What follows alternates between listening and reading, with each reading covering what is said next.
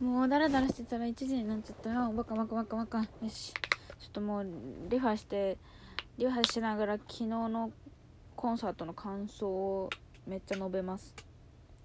いや昨日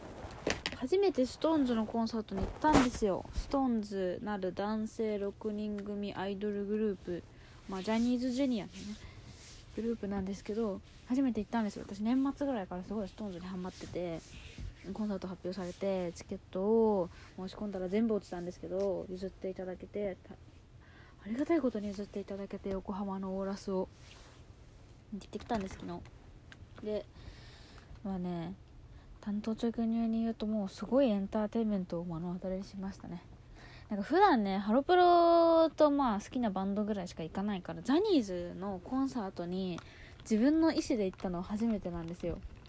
なんかね十何年か前に小学生の頃に母親に多分6年生ぐらいの時かな大晦日の近畿のドームに連れてってもらったことはあったんですけど本当にそれぐらいでジャニーズって。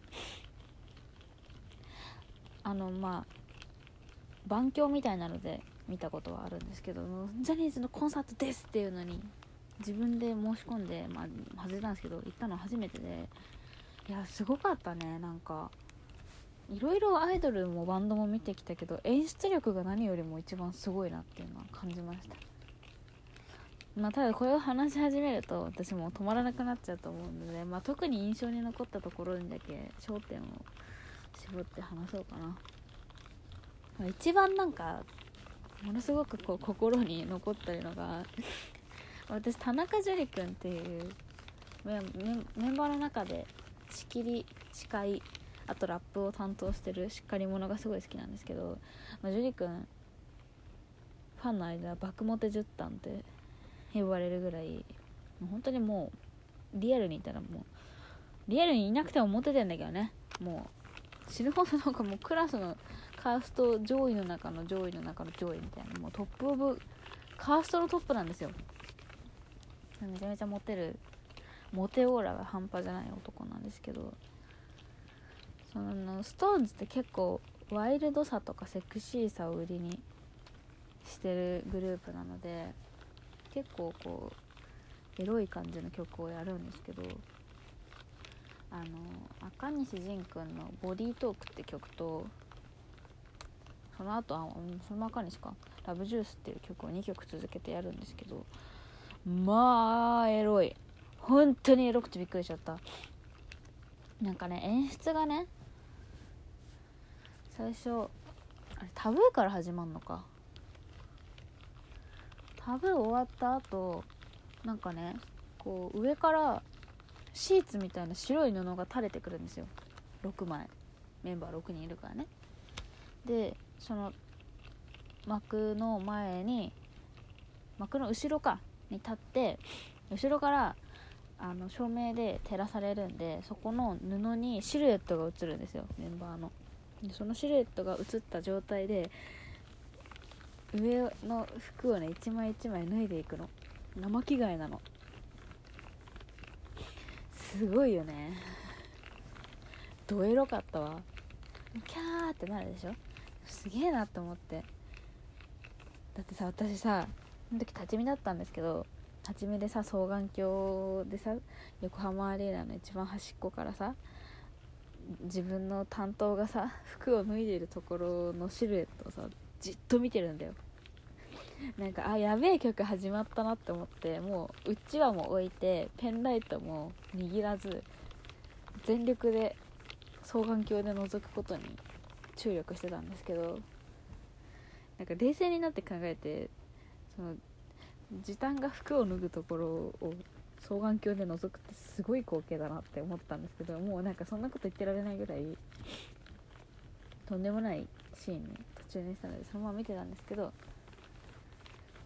その後上半身裸になるんですよ。でそのままボディートークだったのかな？歌ってまあボディートークわかんない人は検索してください YouTube で。まあちょっとだいぶセクシーな曲ですね。上半身裸で歌ってそのシーツみたいなのが最後降りてくるんでそれをなんか体に巻きつけたりまあおのおの好きな感じで、まあ、持ったりしてね。メインステージの1個段差がある高いところでそれをやってたんで階段で降りてきて下の段に行くとベッドが6個並んでるんですよ。あるかそんなことアイドルの コンサートの演出でベッド6個並ぶかって感じなんですけどまあそれで1人1個ベッドで寝るんですね。でそのベッドの上で半上半身裸でシーツ持って歌うんですけど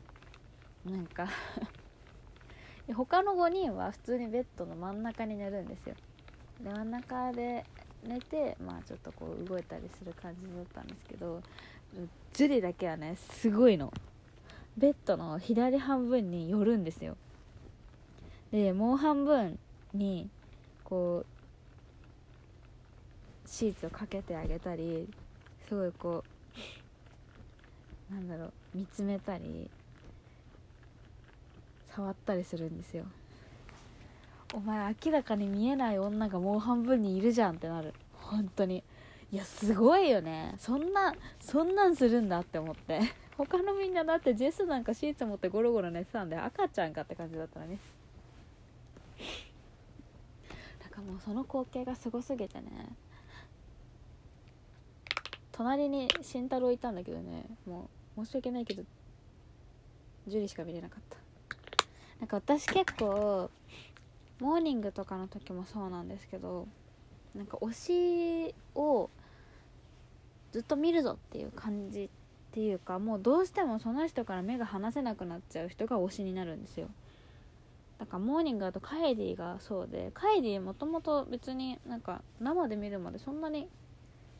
ダンスマイナーぐらいだったんですけど生で見た時にあまりにダンスが上手くて音ハメが気持ちよすぎてこの子を見てないと損しちゃうっていう感情が芽生えてからそこ押し出したんですけどなんかストーンズは生で見たの初めてだったんですけどなんか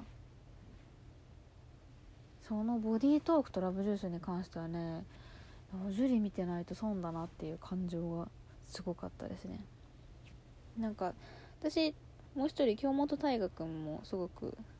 きで、まあ、2人どっちも担当って感じなんですけど普通の曲の時は割と私大河を見てることが多くて彼すごく、まあ、ダンスもうまいし歌わりも多いから結構見てると面白いんですけどやっぱりねそういうすごくセクシーな感じの曲の時はセクシーっていうかもうエロいっていう感じなんですけどえねなんかジュリ見てないと損だなっていう感じがした。だから大河のことあんま見てなかったな。大河のこと見てなかったっていうかマジジュリしか目に入らなかったからジュリをずっと目で追ってて。でその後ラブジュースが始まるんですけどラブジュース始まる時にみんな一回ベッドの後ろに回るんですよ。そしたらねそこにワイシャツがかかってるの。ラブジュースの時の衣装の。白いワイシャツがかかってて。ワイシャツ着るんですよ。もうワイシャツ着るのもエロい。誰が考えたんこの演出？やばいだろでも配信できないわそりゃ。18金ですよ。あれ本当に。すごかったね。ラブジュースもまあ、ラブジュースはねよくやってるからね。去年の横あれでもやってたから映像残ってるんですけどまあそんな感じやってたんですよ普通に。去年と似たような感じでやるんですけどそのラブジュースの後に大河のソロ曲があるから大河が途中でいなくなるんですよ。で5人で歌うんですけど最後あのネクタイみたいなのを2人1組になって加えさせる方と加えあの引っ張る方がいるじゃないですか。まあそのちょっともう当たり前のように言ってるけどこれだいぶやばい演出なんですよね、まあ、ストーズ6人いるんで222でね分かれてで首にねネクタイが黒いネクタイがあるから片方に加えさせて引っ張ってなんかお散歩みたいな感じでエロい散歩をさせるんですよそれが普通にだとあるんですけど大河がはけちゃったからいなくて5人でやったやってたんでいつの間にか気が付いたら4人がジェスにネクタイを加えさせて 何これ？もうびっくりした。ジェジェスがすごいこうド M みたいな構図になってましたね。すごいあのジェスを虐げたい人にはとってもすごいあのお得な映像だったかなって感じだったんですけどですね加えさせて。で終わったら今日の大河の空が始まりましたね。いやーなんか本当にねあの瞬間あの2曲だけでものすごいカロリーを消費しました。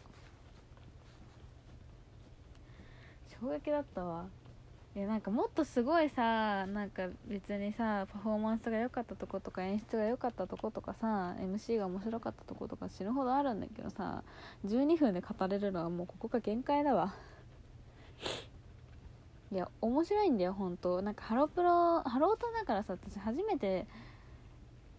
久しぶり初めてだね一応。久しぶりにねハロプロ以外のコンサートに行ってさ衝撃だった女の子がいっぱいいることとかさアンコールの声がすごい可愛いんだよ。ストーンズストーンズストーンズってさすごい可愛いの。びっくりしたよ私。てか一緒に行った友達もびっくりしたよ。なんか声可愛いなってなって。だってさうちらはさアンコールの時さおじさんたちのさ「アンコールアイ!」に合わせて言ってるわけだからさ。なんかもうおじさんっていうかまああのおじいちゃんみたいな人もたまにいるんだけど。男いねってまあいたんだけどね。3人ぐらいは見たわ。でもすごい光景でしたね。女の子ばっかりっていうのは。だから思うところはたくさんあるんですけどもうでもはっきりこう覚えててどうしてもこう語らずにはいられないところはもう樹里の樹里の偉そういねでしたね。他にもあるんでまあもしかしたら気が向いたらまた喋るかもしれないです。ちょっとねもしごめんね。あと30秒だけリファやらせてね。昨日さ立ち見だったのにリファやらないで寝ちゃってさあまりにもカロリーを使いすぎて果てた。死んででもメディキュットも履かずに寝てたので今日ぐらいはちゃんとやってます。ああ疲れた、追加公演も申し込んだのでもしかしたらまた行けるかもしれないですね。はいそんな感じです今日は。またまた後でレポ動画動画？ラジオ？するかも。